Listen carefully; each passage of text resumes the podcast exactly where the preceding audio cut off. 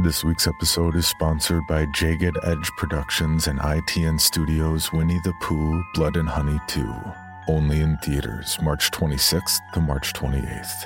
The suspenseful and thrilling sequel to last year's immense hit Winnie the Pooh Blood and Honey amplifies the gore factor with 10 times the number of kills to put fans both new and old at the edge of their seats. After Christopher Robin reveals their existence, Winnie the Pooh, Piglet, Tigger, and Owl land on the endangered species list as hard targets.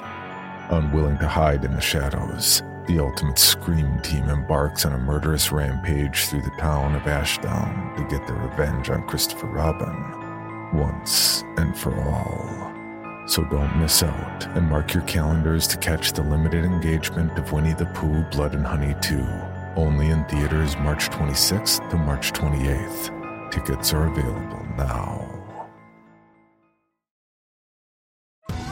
Survivor 46 is here, and so is On Fire, the only official Survivor podcast. And we have a twist this season.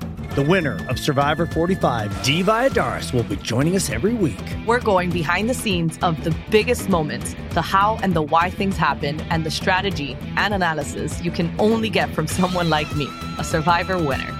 Listen to On Fire, the official Survivor podcast, wherever you get your podcast.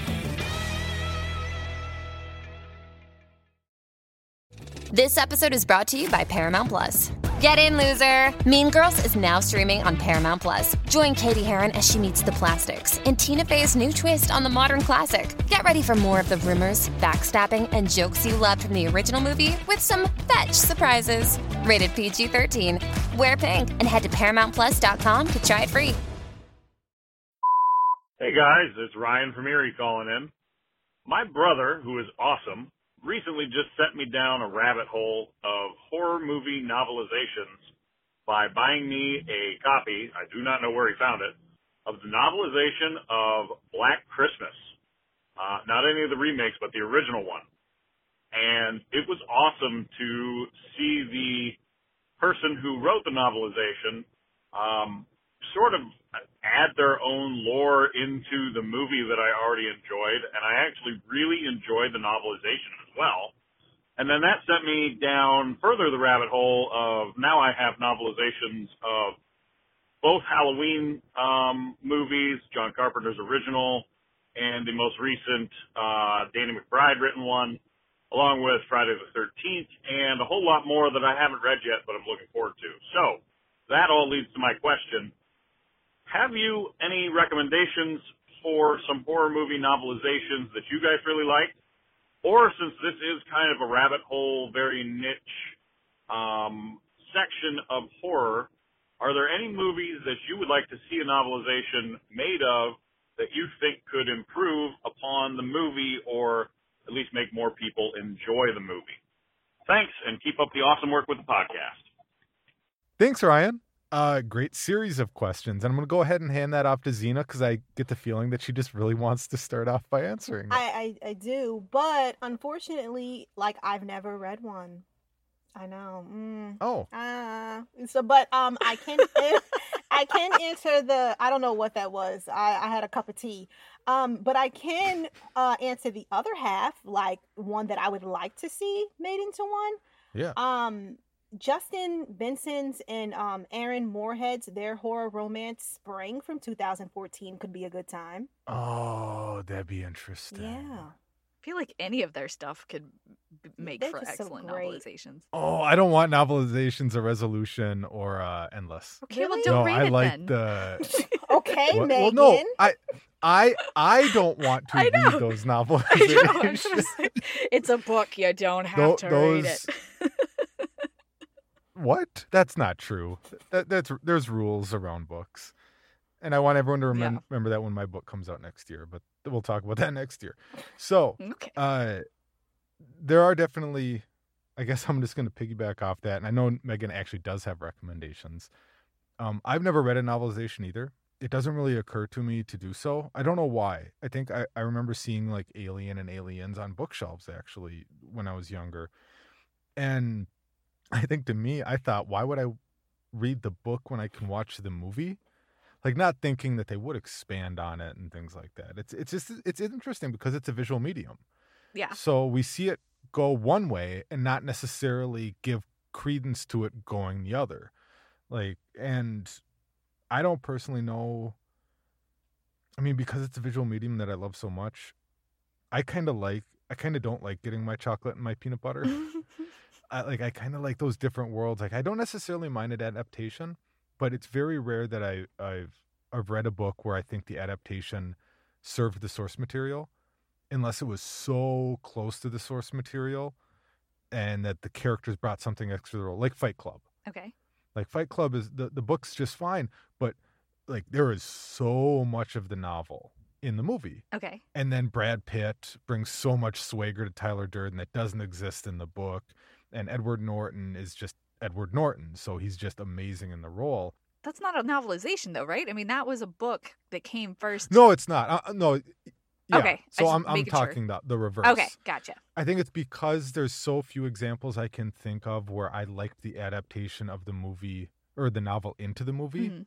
that my brain is like telling me, well, it wouldn't work the other way either. So I just haven't given it a Hmm. chance, I suppose. I'm a bet. I'm not. I'm still. I'm still working on being a better person.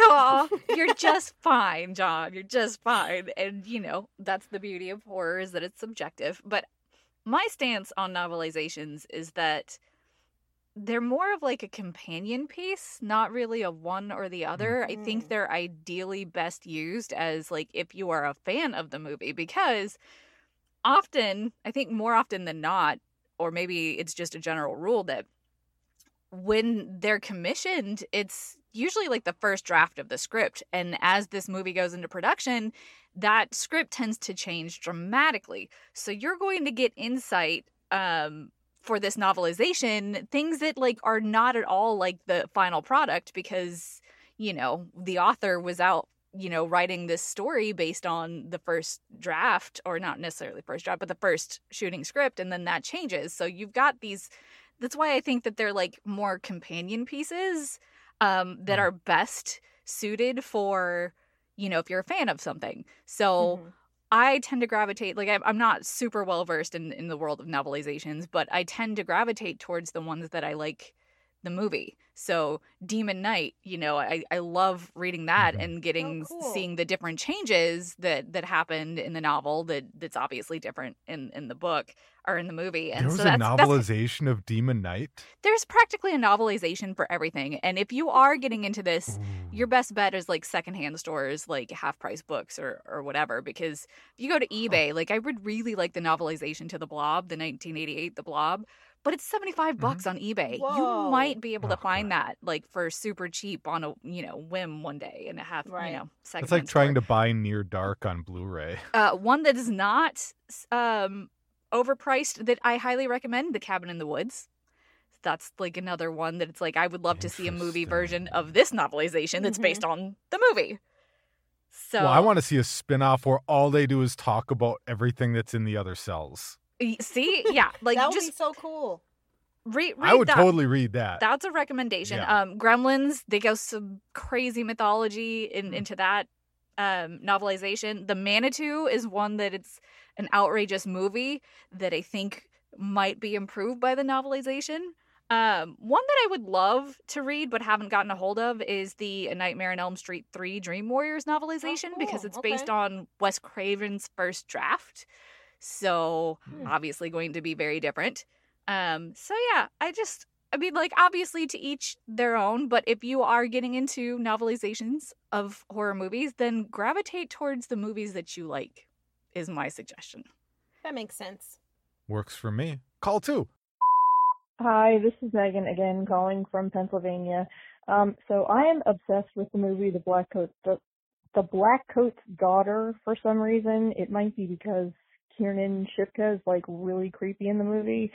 Um, I just wanted to see if any of you guys have seen it and what your thoughts are on that. And also, I was finally able to watch Alison's birthday that Zena had recommended a few times. I did enjoy that. Um, I really like some of the Australian horror movies. I think they're kind of different than American ones. So I wanted to see if you guys had any other recommendations for Australian horror movies as well. So that's your thoughts on the Black Coat's daughter and Australian movie recommendations. Thanks. Bye. Thanks, Megan. Uh, again, evidently, thanks for calling back. We always like hearing from listeners multiple times. Woo-woo. Uh, I'm gonna I'm gonna take this first because I know Meagan and Zena are really good at recommendations, and they'll just take all mine. Uh, I'll get to Black Coat's Daughter in a second. First, before I forget, uh, recommendations for Australian horror movies.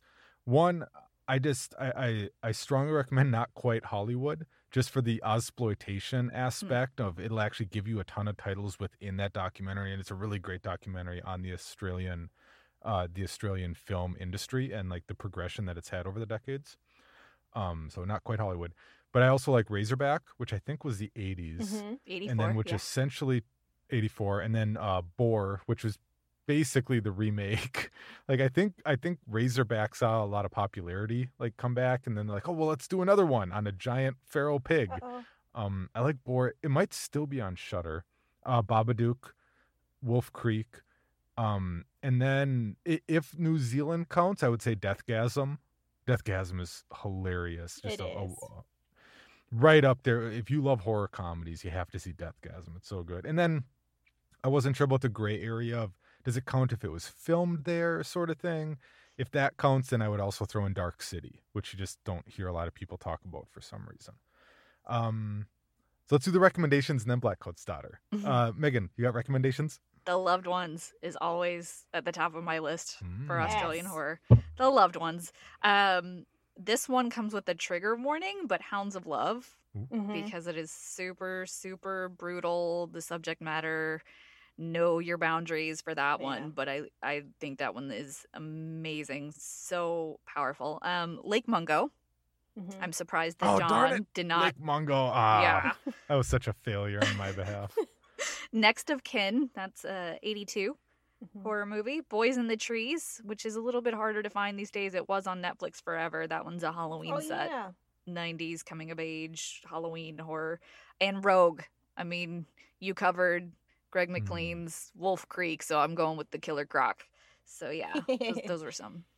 Um, I was gonna say Hounds of Love, but give a warning with that one. And plus, the soundtrack Mm. is like, woo. Um, I'm gonna go with something recent that just came out this year, Relic 2020. It actually is Yes. an Australian Oh, movie, Relic. and it's really good, like the horror drama. Um, and then one of my favorite movies, Patrick from 1978. It Patrick, rocks yep. so hard. It's very On weird Shudder. I'm pretty on sure. Shudder. Yeah. And um, a last one, Primal from 2010. I, I believe it was like kind of like a made-for-TV movie. It used to be used to come on the air, like air on the Sci-Fi Channel often. And I know it, it sounds like oh sci-fi. No, it's so good. So Is that the uh, yeah, those voices. But yeah, th- those are my recommendations for that. Primal? Is that the one with like the things in the water that? It, it is. It's like uh, these uh, students Okay. So these students they go um swimming and then this one girl like something gets Okay. in her get gets into her and then she goes back and she just starts acting like an animal and Yeah, uh yeah I start that one. hunting down her friends and killing them one by and it's brutal. Yay, Aussie horror. Yeah. and then uh, evidently a, a a 180 on a not Australian horror, which was actually asked first. What did you think of uh, Black Coat's Daughter? Was that a Zena recommendation from last week? I think because she might have Well- been the caller for the Satanic Horrors, so she probably was calling back to say that she uh, liked that Oh, recommendation. That's probably she what it loved was. Alison's birthday. Yes, Megan. We're about to be best friends. Um, I I like that movie. It's the kind of movie that I can't watch too often though, just because you know how it is. You you want to keep that love and not keep on Yeah. watching it. Um, like that, but I feel like it's very uh, mesmerizing and memorable. And even with the director, Oz Perkins, truth be told, like I didn't watch his first his first feature first. Well, this is his first feature, but oh, okay. I kind of I kind of went a little bit backwards. So I remember watching um this one first, but then I skipped his uh second one. I'm the pretty thing that lives in the house. I don't know why. I, I still haven't watched that one yet. And then I went to Gretel and Hansel, and that one's like really good. So side note though, I do recommend to our listener that she just checks out his his whole filming record thing. record. But yeah, I I'm a fan of that one. How about you, Meagan? Do you like Black Coat's Daughter? I mostly liked it. I think I I would have liked it more if the casting of Emma Roberts like that threw Mm. me for a loop for certain reasons that I don't want to get into for spoiler. But- Otherwise, I think it's really good. It's definitely moody, it's definitely atmospheric and slow and I love like the Mhm. plot and this twist on kind of uh the satanic subject matter. me skirting ter- like spoilers here. But I think that's the one thing that like even though Emma Roberts is good in it, it took me a while to catch on to certain plot details because mm-hmm. of that.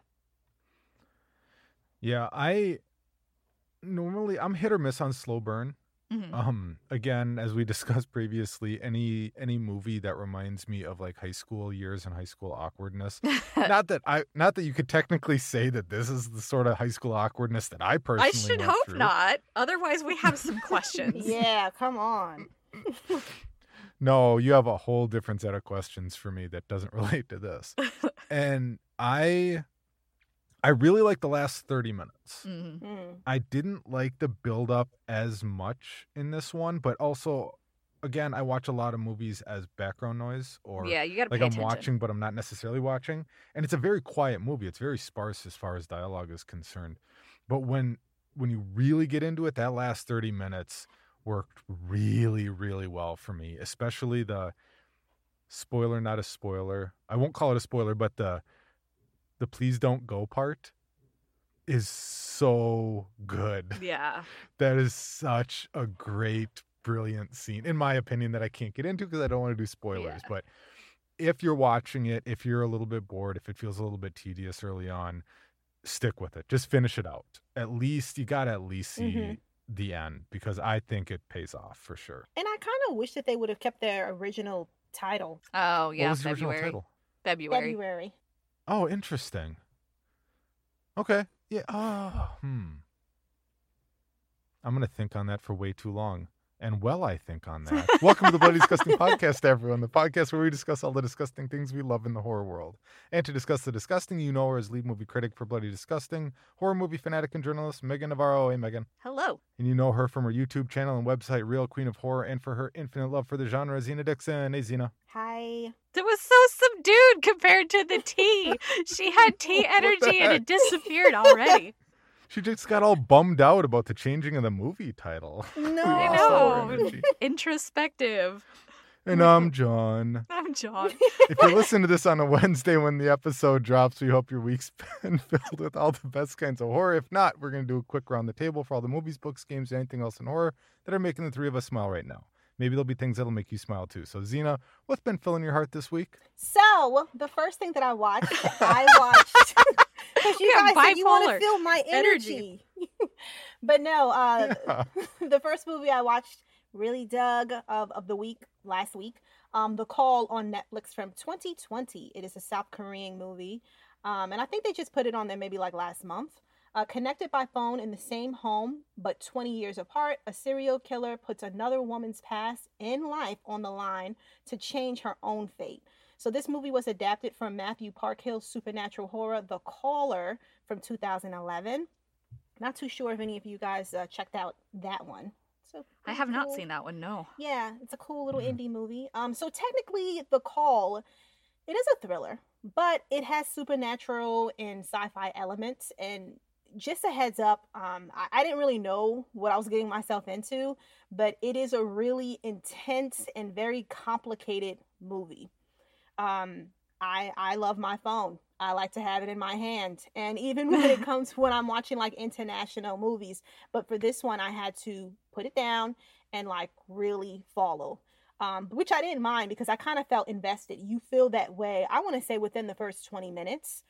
Um, so as far as it goes with the acting, it's really phenomenal.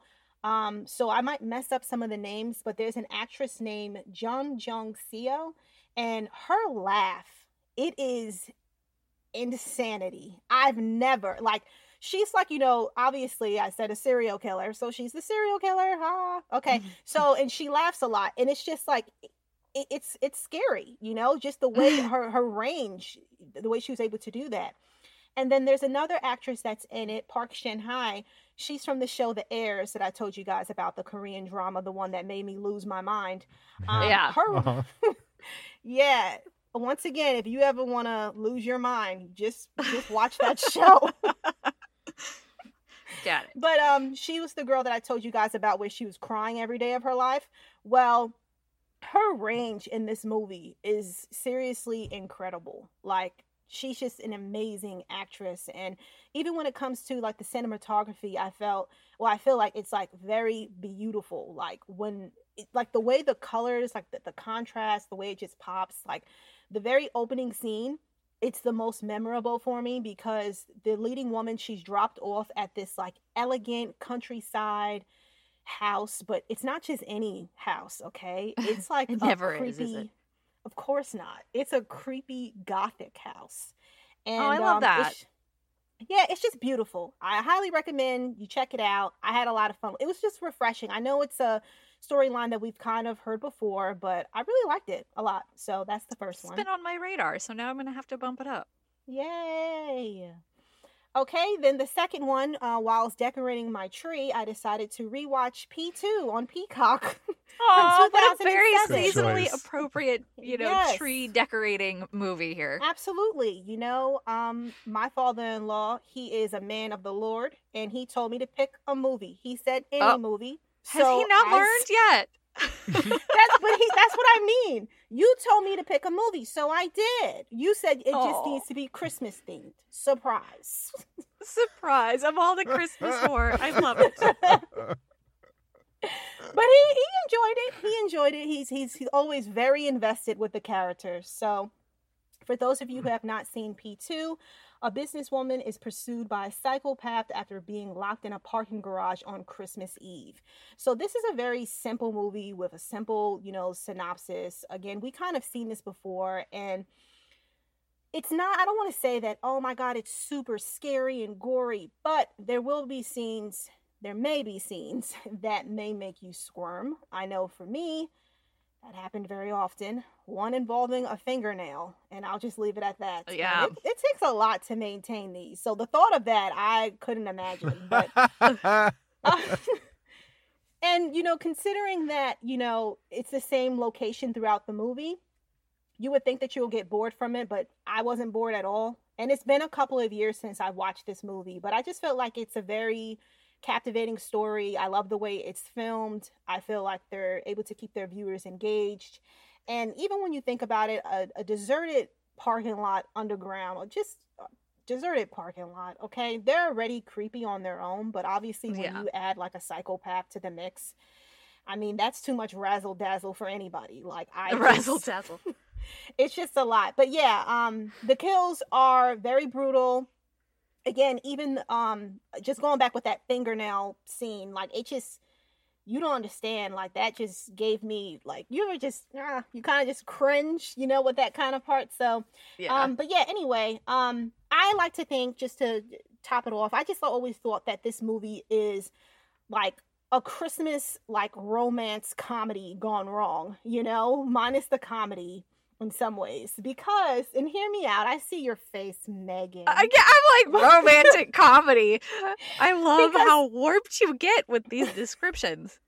because it's kind of like you know with these Christmas movies. I, I I like to watch a lot of. Oh, I see what you're saying. Yeah, I like to watch a lot of Hallmark, Hallmark Christmas movies, and there's usually like this guy who's pursuing a girl, and he just wants to confess his love to the oblivious girl, even though it's clear as day. You know, Claire, Yeah. he likes you.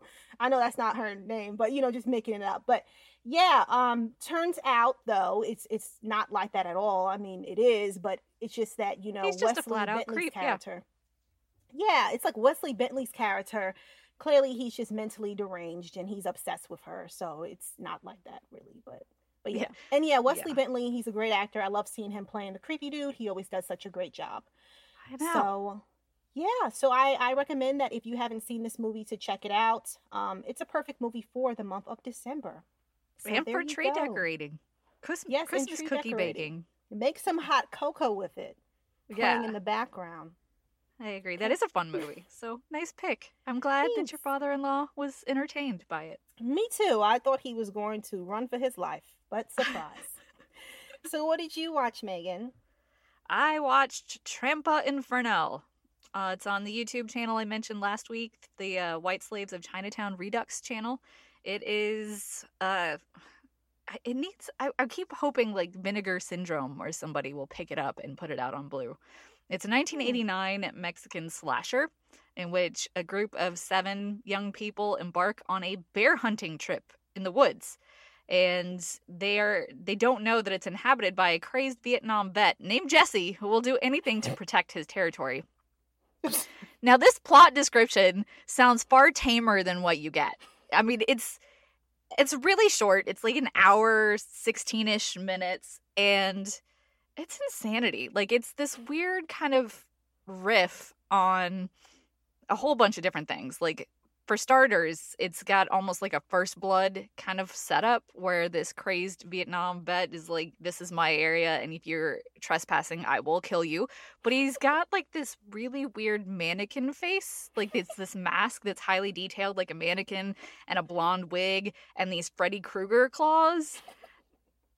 I'm and these sorry. kids I- yeah and these kids like they're they're betting. They're not even normal bear hunters. They're just like one the main character named nacho and his rival keep competing and they just have bet each other that they're going to catch this bear. So them and their friends and girlfriends go into the woods and they're toting guns which is a very interesting kind of concept when you have this crazed person in the woods with Freddy Krueger claws against a bunch of gun toting like 20 somethings i don't know so if that sounds like madness it's because it is and i don't know it's it's pretty entertaining But wait, I have so many questions. i will hopefully What's- answer them What's with the mannequin? I just looked it up. What's with the Yes. mannequin head? yes exactly like that alone is a sell for me like you want your slasher to be memorable and hey that is memorable. I don't oh know. my gosh. yeah so look look it up trampa infernal um which you know translates to hell's trap. He does i guess he does some traps. He, he does do some traps. But yeah it's an it's it's it's an insane movie and uh if you are you know wanting something short and insane it's on youtube so i recommend and then for a less insane movie, I watched Anything for Jackson on Shudder, which is brand new release. It just dropped what last week. You mentioned it last week. So I actually saw this earlier um, for Fantasia Film Festival, but I really liked it, and so I'm like, I'm gonna watch it again. And it is about an elder couple. Um, they are still mourning the loss of their grandson in, in, a, in an accident and decide to turn to Satanism to uh, try and revive him. They kidnap a pregnant woman so they can transfer his spirit into her unborn baby. The problem, though, is that they're brand new to Satanism and don't know what they're doing and wind up kind of opening up the gates to more spirits entering their house. So it's this interesting, spooky, yet darkly comedic at times story that's kind of been touted as a as a reverse exorcism. Um, it's set I'm they're, they're not very specific over the holiday, but it means it's definitely in winter set. Um, so maybe it's even anti-nativity, or you know, I don't know. But I really liked it. It's it's got some good scares. It's definitely got a good plot. It's well acted. Um, and any I just want to also shout out my boy Troy James because anytime he's in a movie, it makes me happy or a show. Um, he was the jangly man in Scary Stories to Tell in the Dark. Oh, cool, Uh, yeah. Pretzel Jack in I think season four of Channel Zero. Like he's known for his contortions and he's so super nice and loves scaring people. So he, he's a ghost. The ghosts are very creative. I love the ghost designs, but yeah, it's a refreshing kind of anti or reverse exorcism twist. So I highly recommend. It's I think one of my favorites of the year. Ooh. Okay. I, I recently had that recommended by someone on Instagram. So yeah, I'm really curious to check that one out. And especially that you had darkly comedic. Like, sure, why not? Yeah, I'll give that a shot. yeah. What'd you watch? Uh so I got pretty excited when I uh, opened up Amazon and I saw that Shocker is now available on HBO via Amazon. Woo. So happy. 1989. After being sent to the electric chair, a serial killer uses electricity to come back from the dead and carry out his vengeance on the football player who turned him into the police. It's been a while since I've seen Shocker. I forgot how bonkers this movie is. Yep. it's it's this amazing mix of like Nightmare on Elm Street, The Dead Zone, and Stay Tuned starring John Ritter. it's just like it's and Mitch Pileggi is so over the top. Like Yeah. you know, the first time I remember ever seeing him was X Files. And so when Very you see different. him as like the most over the top serial killer you've ever seen, like the the the ritual he does in his jail cell and like all of it it's just so crazy that like you just I, I don't know it's so hard to put into words if you've never seen shocker but it does solidify my belief that stu needs to return because uh I, I forget the serial killer's name in it but his head goes through a tv and he does not die he gets mildly electrocuted and then just shakes it off stu's coming back Just shakes it off. bring stu back He was, yeah. Hashtag I- bring Stu back. Stu, Stu was also stabbed and stuff. Uh, yeah. Yeah, he, was was, he's not already doing dying. well. well, so is so is Dewey. He got stabbed multiple times. But he didn't say, I think you got me. Like you went to, what did he say? There was like the whole line, whereas I think I'm Yeah. dying here. And then- well, he also said my mom and dad are gonna be so Aw. pissed, which is the best. He's so sad. I know he was a killer. I I mean, love I love Stu. Stu, but I think you're you're crossing over outside of Scream territory. You just want I'm not. a shocker, a shocker reboot, but starring Stu. What if it's I like mean, a spinoff? Or yeah, and or yeah, I'll take both. okay, You know what? Novelization. There you go. I think there is a shocker novelization, just not with Stu. Oh, that's awesome. Now I need to check that out. Yeah, Um. Dear Santa. And then I checked out uh, 2020's Ghosts of War, which popped up on Netflix last week, and I was like, Ghosts of War? Oh, this sounds interesting. Five American soldiers assigned to hold a French chateau near the end of World War II. This unexpected respite quickly descends into madness when they encounter a supernatural enemy more terrifying than anything seen on the battlefield. So I love the concept of this. Falls apart a little bit at the end for me Hmm. Um but i love it, it pulled me in so well with the concept of because early on in the movie the violence is very casual and aggressive like immediately. That like these are like battle worn soldiers that it's just like all right there's the enemy he's a little wounded just shoot him in the head. But like like there's no like people barely flinch it's just like people people are dying whatever and then the idea of taking people who have seen like the worst things that they can possibly see that people could imagine in day-to-day life as soldiers being in war zones and, and everything else and then put them in a haunted house.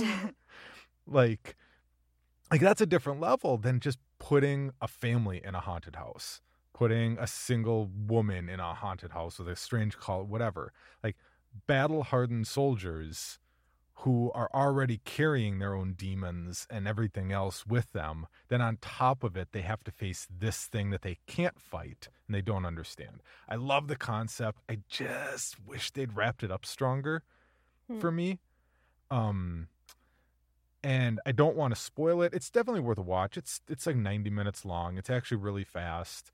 Um and i think you'll see at the end it could have worked a little bit better. I didn't like what they were doing with cgi um if you've seen the movie you'll Mhm. kind of understand uh when when you get kind of the turn. Um but netflix low barrier to entry. If you're interested in concepts of like world war ii horror or anything like that definitely worth it. It- it's it's an interesting watch. Because there it definitely did have you like asking questions like well why how does he know this?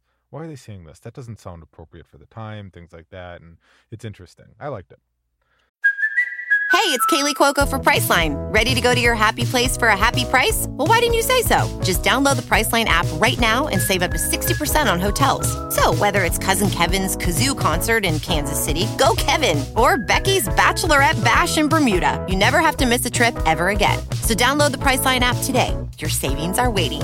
Go to your happy place for a happy price. Go to your happy price, Priceline. Does Monday at the office feel like a storm? Not with Microsoft Copilot. That feeling when Copilot gets everyone up to speed instantly? It's sunny again.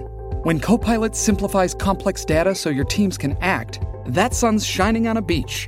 And when Copilot uncovers hidden insights, you're on that beach with your people and you find buried treasure. That's Microsoft Copilot. Learn more at Microsoft.com/slash AI for all. Uh, and finally, 2014's Afflicted on Amazon. I forgot the name of this, so when I saw this pop up, I was really excited to remember what this was. Much like uh, The Conspiracy. It was one of those found footage movies I watched, and then Yeah. I forgot what it was called. I was like, that was a really good movie. What the hell was that called? I like Anyway, this one. Afflicted on Amazon. Two best friends see their trip of a lifetime take a dark turn when one of them is struck by a mysterious affliction. Now, in a foreign land, they race to uncover the source before it consumes him completely. There are few things that I like more in a horror movie than one that just catches me by surprise. And it's Well, not, yeah. necess- it's just like, it's, and I think found footage does that for me because one, because I watch so many of them Mhm. and but to to actually take the concepts that we've seen before in other horror movies and just kind of subtly like oh god i wish i'd i don't want to spoil it for anybody because it's such a great found footage movie. Um but just the concept of you're in a foreign place something really messed up happens like the only person you're there with is your best friend. Yeah. and the concept that's set up really early is one of the friends basically has a a, a, a, a um, um he's gonna die like he has like a brain and you're like he has something in his brain like a brain tumor that's gonna kill him a- Mhm. at Yeah. some point and his friend they decide they're going to do this round the world trip his friend's a videographer so that sets up why are they filming why do they have cameras all that stuff perfect fine and then like you're in a foreign land and something messed up happens and your friend's getting really sick and you don't know what to do like what are you going to do and then it kind of just gets crazier and crazier as you Yeah. as you watch the film and it's really good it's really simple and subtle uh and then like you're just kind of in the middle of it it's if you're not a huge found footage fan i think you'll still really like this movie because it just plays really well just as just as a horror movie Yeah. It's like action horror, which is not an easy thing to do in in the found footage format. Ye- and I think that was part of it that really got me is yeah, it's that concept of like all of a sudden like my heart was like going like for for the action aspect of Yeah. it and like all of a sudden like in the unraveling of the mystery and like trying to figure everything out and it was it was really well done. Not a new concept within the movie without doing spoilers Yeah. Mhm. but really really well done in the phone footage format that I think frankly is served best by the phone footage format. If this were just a regular movie about it, yeah. I think it would just be like, okay, for they're in a they're in a foreign land, something's happening. We've but seen it something about that before, found but yeah. footage It's a refreshing spin Yeah. on it. because like yeah, like you're learning it with him at the same time sort of thing, like through that lens, and it really, really works for me. So I really liked it. So that might have been the fastest what we watched we've ever done. So before we move on, what did we watch and how did we watch it? So I watched The Call on Netflix and P2 on Peacock. Hey, alliteration. I, I watched Trampa Infernal on YouTube and anything for Jackson on Shudder.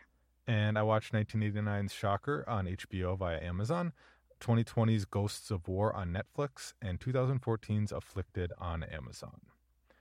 And that's enough of what we've been watching this week. It's time for Meagan to bring us up to speed on all the news and trending topics in the world of horror. So what's going on, Meagan? Matt Reeves is producing 1940s set horror movie Switchboard. So, um, if you don't know Matt Reeves, he is the director of the original Cloverfield, uh, the upcoming The Batman movie. He's done, I think, two out of the three new Planet of the Apes movies. I really liked those. He's done a lot of. I like his stuff. Uh, is the point. Um, but Paranormal Activities, Steven Schneider and Armand Zoris of newly formed genre banner Dark Hell have teamed up to produ- produce Switchboard, a period horror movie from actor turned screenwriter Devon Graye, who wrote the who recently wrote the Helen Hunt thriller I See You. So Graye's spec script is set in the late 1940s and centers on a young female switchboard operator who finds herself communicating with and possibly targeted by an active serial killer. As their Ooh. conversation intensifies, she begins to question her safety, her sanity, and her reality. So I like the idea of a period horror movie. I like Mhm. that it's very small scaled, which means that, you know, you're you're not going to have to worry about a big budget. This could be done pretty easily. I think kind of buried in this news, I like that the Matt Reeves and Paranormal Activities Steven Schneider have a newly formed genre banner, which means they will be focusing on genre output. And I always love that. Mhm. So I don't know if you guys have any thoughts on any of that. I when I first read this, I it, it's funny because I'm a little bit torn between the concept of killer calls someone because that's a old trope, and, which is fine. Yeah. But then like with a switchboard operator, like holy crap, when has a switchboard operator ever been a main character in anything? Vast of Night. Oh, Yeah, it, Did I steal it? no, I was gonna say so. I'll wait. I got excited. Uh, that's why I was just okay. I'll wait. You be but no, excited. I just I like the idea of kind of doing a period piece horror. too. yeah, so do I. Well, like you know, but not necessarily, you know, like like witch or something like that. a little it's, more modern period. Right. Yeah, but at the same time, it's still like the 40s, and And it's not necessarily set. World War set. It's like every time you have like a 40s set, it's like the default is is a World War, but it sounds like it's much more like intimate and not related Mhm. to which I like. I also I also really like the the potential depth, which they might not even touch on in this. Like now, uh, the idea of like when a stranger calls or something like that. If some if this were set in 2020, the characters within it, not that they shouldn't be horrified, but they should be like, oh, like oh my god, this is a serial killer. Mhm. In the 1940s, did they even know what a serial killer was? I don't That could be like even more. know that they really coined that term until when? The 70s or something? I don't think that they I think 60s, so. I think it was that late. Yeah. So like that could be like that extra level of her sincerely being like, no, seriously, what the hell is going on? I I like the the aspect of it being like switchboard because um back in the 90s they had this I seen a couple of movies and even some episodes. I don't remember if it was like um Tales from the Crypt or Monster. I don't remember, but where it was more like voicemail, not voicemail, Yeah. answer machine type of Yeah. thing. That there was like businesses instead of people buying like a answering machine thingy, they would have like the oh, service where sure. you call in and the person will take the message for you. And there's a movie or a show, I can't remember the name, but where this hmm. woman, she's one of those people who she like takes down the messages for people and then there just so happens to be a serial killer who's targeting her. So, I don't know, that made me think about it. And it made me excited because I was thinking like, oh man, this would make this would be great if we had something like this now, but kind of like what you said, Jon, like it's 2020, so, you know, that's not really possible. So, Well, have you ever seen or heard of the movie called The Guilty? It's like a Danish movie. I think it's from 2017 or 2018. It's currently on Hulu. No. But Hmm. it's he's um kind of a cop that's been punished to desk duty like he's having to work the call board. Mm, and so he's getting this call that comes in and it is surprisingly intense for a movie that is really just from his perspective. You know it's a one location it's him everything's coming in through through the phone and yet it's super intense. So if you haven't seen that I, I highly recommend checking it out for kind of an idea of how like a concept like this could work okay, cool. Yeah. I'm looking it up right now. yeah it's good it's really good and i think they're remaking it Nice. in uh in the us because of course um and then netflix acquired the toni collette and anna kendrick starring sci-fi thriller stowaway So Joe Penna, I think he directed, yeah, director of the Mads Mikkelsen starring Arctic, which I have not seen. I don't know if either of you have seen. No, I Um, haven't. But he's No, No. that's the one where he's trapped the the plane crash, right? I don't know. I thought this was like the, I thought Arctic was like a super hero-y, like a comic book based movie, but I don't know. None, none of us have seen it. So Oh, you mean pol- you mean polar? I don't, well, hell, I don't even know at this point. Maybe I'm confusing the Mads Oh. Mikkelsen movies. But it's like he did Yeah, do I- Arctic, so maybe you're right there. I think Arctic was How many uh, uh, one where he was now? in a plane crash, but I think there's one called Polar where he's like a super spy. I think that's what it's called. I, I did see that. I They're so remember the similarly. That's the titled. action one, right? Yeah, I Yeah. I don't Either way, Joe movie's Penna, who directed that, he's headed to outer space for the sci-fi thriller Stowaway. It's got Anna Kendrick and Toni Collette leading, uh, but Daniel Dae Kim, who was in uh, Hellboy, and Shamir Anderson, who was in the TV series Wynonna Earp, they also star. So, as for the plot, while on a mission to Mars, an unintended stowaway accidentally causes severe damage to the spaceship's life support systems. Facing dwindling resources and potentially grim outcome, medical researcher emerges as the only dissenting voice against the clinical logic of both of her commander and the ship's biologist. Um, it's a very intense sounding plot, but Netflix acquired near global rights to the film, and they're expected to release it Whoa. Yeah, which means just about every market worldwide. Like that's that's the the reach. So they're expected to to release that sometime next year. So yeah, I don't know how you feel about space set thrillers.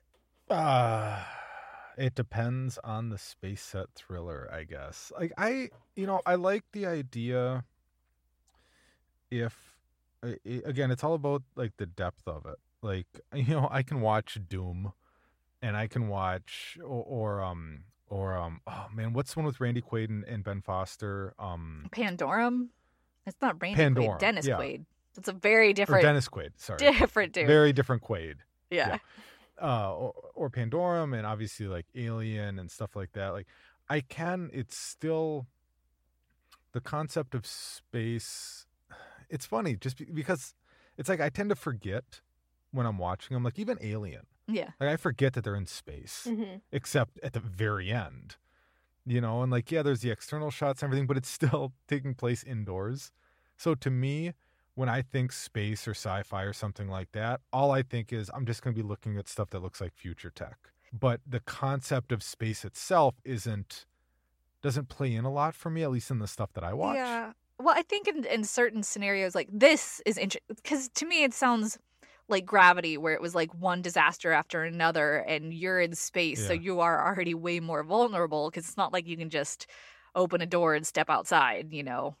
So And I think because I recently watched Ad Astra and that did not land for me at all. fair. that that I just yeah I don't know I'm curious I'm, yeah, Toni Collette and Anna Kendrick I'm def- I'm more than happy to give it a watch but I I'll just be curious to see like what they bring to the table for it Absolutely. Same. For sure like Toni Collette's involvement alone is enough for for me to be like Mm-hmm. sold because she has said in interviews before she doesn't really like horror.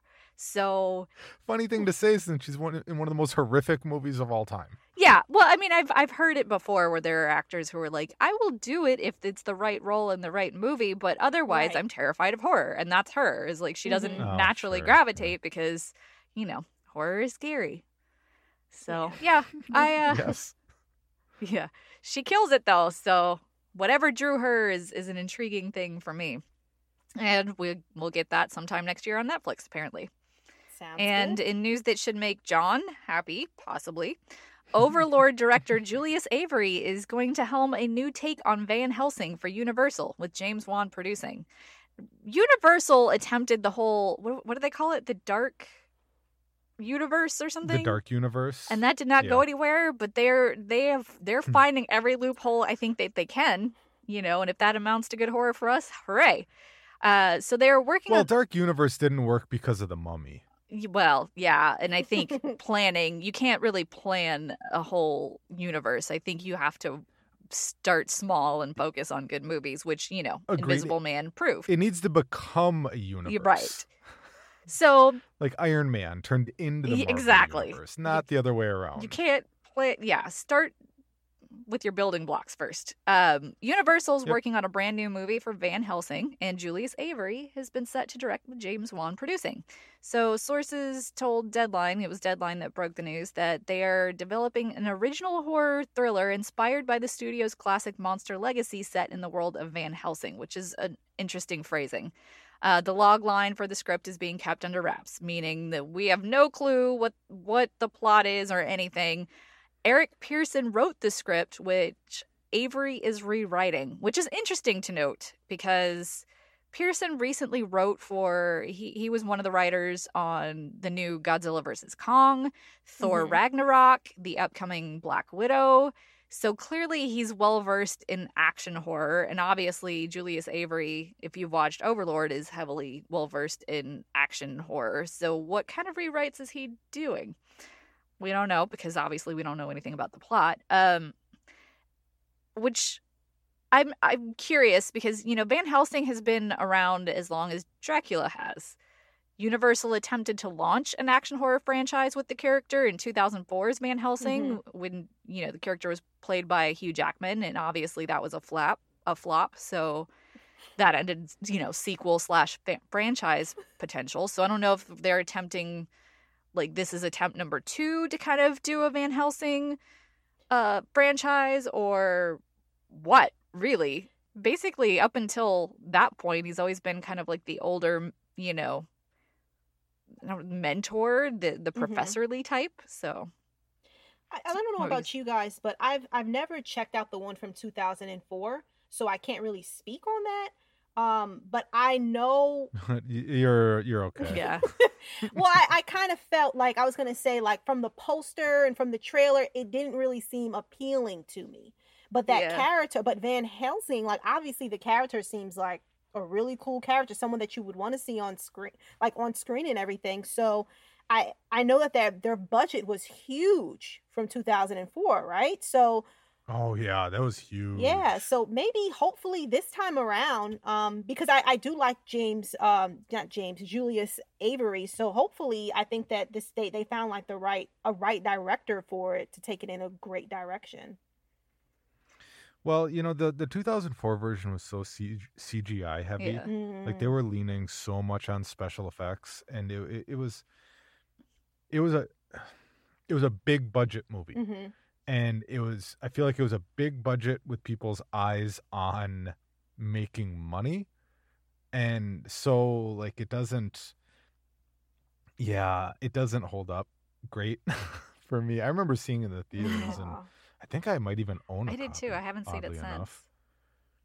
No, it, yeah, it's it's not great. But again, like it was super CGI heavy, but to the point of like they were t- like they were trying to reinvent all the monsters. They were trying to reinvent Van Helsing. He had all these Mhm. gadgets and stuff like that, and like it was leaning more on those concepts versus the story itself, yeah um, which was also pretty convoluted.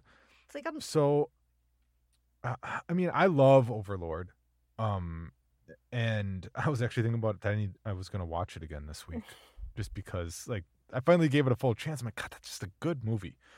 Um, and I love James Wan, and but Van Helsing has been recreated in so many iterations over the years yeah whether it be in Dracula 3000 or in Van Helsing or in Bram Stoker's Dracula or whatever. Like it's just Van Helsing becomes intrinsic within the source material.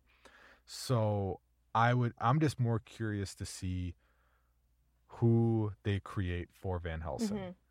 You know, just like what's the approach? Th- that's yeah that's the big mystery here but i do think that like you were saying is they need to separate him from dracula like where already we've had what 200 years of adaptations of dracula and Yeah. you know if you're going to center a franchise around him you know i think it goes back to like a lot of the comic book movies is where they keep doing the same origin story like Mhm. do something else we already know you know his role in we the dracula don't need saga. to see Batman's parents die Yeah. again. Martha and the pearls. Like, how many movies have we seen that happen in? Like, stop, stop, put the pearls away, put the steak away, g- Wait- pick up, you know, pearls. yes. which we've we've already seen not to get dive into the comic book Right. movies but if you've watched spider-man homecoming you saw that you don't need to show him become Spider-Man. Mhm. Or or maybe he was in Civil War first. But they literally it's just him like, yeah, and I got bit and then all of a sudden I had these powers. They just like they gloss over or it even into like, the well, Spider. Verse. Like that one was really good, and we didn't have to backtrack and give the whole same, you know, Aunt Uncle Ben, whatever Aunt May origin thing. Like we are savvy enough. So yeah, I think yeah, you don't need to go 2004 where you throw every monster in the mix at once, and you definitely don't need to retread Dracula. Like we know that. So I don't know. Give give us something interesting. You know, like uh, Anthony Hopkins in in Bram Stoker's Dracula was a very colorful, interesting version of that character. Give us Yeah. something like that that's action based. That's you know interesting and subversive that we haven't seen, and we'll we'll be there. Yeah, I would just I think I would just like to see more depth of the character. Like Yeah. uh, where he's been the supporting role, he's been the Dracula's hunter and like that's his obsession. Like just give me more depth. Just give me more to the character for me to care about than he's Mhm. chasing Dracula. So, yeah. And in the possibly biggest news ever of everdom of 2020, uh, WB announced that they are sending their entire 2021 slate to HBO Max and theaters. So we have no idea what, yeah, we have no idea what this year, what this upcoming year is going to look like, uh, especially on the theatrical front. And Warner Brothers Picture Group isn't taking any chances they announced last week that they their entire slate's going to go de- they're, it's going to debut exclusively on HBO Max the same day as theaters with a 30-day window. So that Yeah. means that it's going to release in theaters and you don't have to go see it if you're an HBO Max subscriber because you can just pull it up on your Chromecast or web browser and watch it that same day, Mhm. which is crazy. So while none of these I mean, not good for the theater industry, but good for us. Yeah. yeah, we'll, we'll circle back to that. Um, but while none of these dates are set in stone as of now, that means that a whole lot of films are coming straight to HBO Max next year. Uh, Adam Wingard directed Godzilla vs. Kong, which is currently set for release on May 21st. Uh, the series director James Wan passed the baton to Michael Chaves for Conjuring 3. That's slated for June 4th.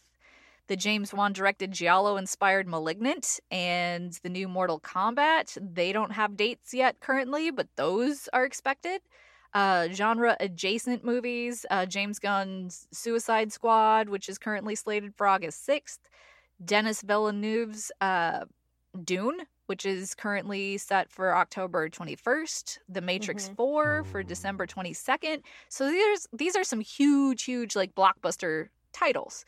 Uh, and they're all tentative, so that could shift, you know, especially because today, which, you know, will be Monday by the time this this airs, but uh, according to various reports that came out in the wake of, of this major bombshell news, uh, production company Legendary Pictures, they're not exactly happy about this and uh, clearly weren't consulted beforehand. And they are uh, discussing possible legal measures Wow. because they they funded a lot of of these movies. They considered they contributed a significant amount to the net budget for uh, Godzilla versus Kong and Dune. Reportedly, like roughly seventy five percent of the net budget for these films to get made.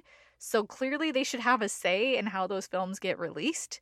So basically 2020 is a dumpster fire and it has thrown everything out of whack and we have no idea what to expect. I mean from Yeah. a consumer standpoint, like yeah, it's amazing because you know, if you don't feel safe going to the theaters and you know, why necessarily would you?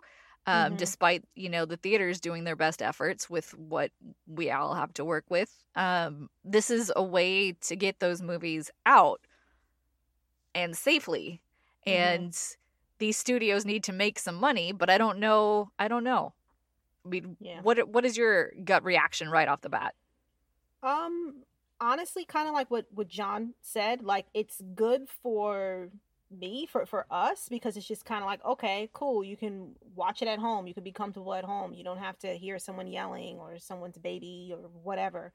But I really love going to the movies. I miss. I know I can't go. I know we can't go. Yeah. Most of us, but Um, I, I just think that it kind of sucks because now it's kind of like, what does that mean for you know movie theaters in Yeah. the future? So that's that's what's heartbreaking. Like, of course, it would be great to see these movies, and some movies, honestly, that they're they're better when you see them on the big screen.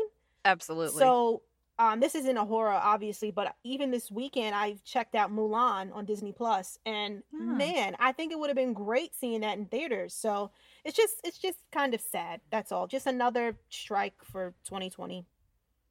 And then there's the whole thing where if that does become the new norm, like if you do, you know, and maybe it's just a temporary norm. I mean, who's to say that that's the thing is it's just so like we're all flying blind here. But if that's the norm where everything goes to a streaming service, you don't make near as much money as you do theatrically with these movies, which means that future movies will be on a reduced budget they're hmm. not going to have the blockbuster money, which means that blockbusters are going to fall by the wayside until, you know, studios and theatrical companies can rally, hopefully. So I don't hmm. know. It's definitely like the repercussions of this year have yet to unfold fully. That's for sure. All right, listeners, your turn. Excited to see what they're going to do with Van Helsing? Just want to get through this dumpster fire that is 2020? Woo-woo. Let's hear about it. The number is 224 475 1040. The number is also in the show notes. We'll play our favorite message or messages at the top of next week's episode. Please limit yourself to one question or comment per call, or we might end up just talking constantly about all the things in the call. Uh, finally, if you're anything like us, you spend more than a little bit of time streaming movies on Shudder, Netflix, Amazon, and all the other ones. So Zena's going to clue us in on what we should be watching. So Zena, what should we be watching? Bloody Disgusting TV. It is available. Of course. you need to check it out. No, seriously, check it out. It's it's very awesome. Check is in the mail, Zena. Thank you for that. Um, okay, and then moving on. On uh, the 8th, Tuesday, Smiley Face Killers will be available on DVD. A handsome young soccer player believes he's going insane when he's unable to shake the feeling of being stalked by something, by someone. Dum dum dum. And then and then on the 11th, Friday, Don't Click will be available on VOD. After accessing a pornographic website, two men wake up to find themselves trapped in a dungeon with super with a supernatural entity. And just in case if you guys missed it, anything for Jackson and Castle Freak. Oh, and also porno. They're both all available. Yeah, a lot of porn-based horror coming out lately. Zena, Yeah. what's uh, what's going on there? That's insane. That's it's not me, Jon. I didn't do it. But they're all Gosh, available. Jon. They're all available on Shudder, and that's all. And that's the Bloody Disgusting podcast for this week, everyone. If you'd like to read more from Meagan, you can check out her reviews at bloodydisgusting.com or on Twitter at hauntedmeg. Zena can be found on her own site, realqueenofhorror.com, and the YouTube channel of the same name, or at Lovely Zena on Twitter. And you can hear me on my weekly horror narration podcast, Creepy. Don't forget to hit subscribe on your favorite podcast app, and feel free to follow us on Instagram and Twitter at BDisgustingPod, or drop us an email at BDisgustingPodcast at gmail.com. So for this week, I'm Jon. I'm Meagan. I'm Zena. Grab some popcorn, cozy up on the couch, and watch something you love. Just make sure it's something bloody.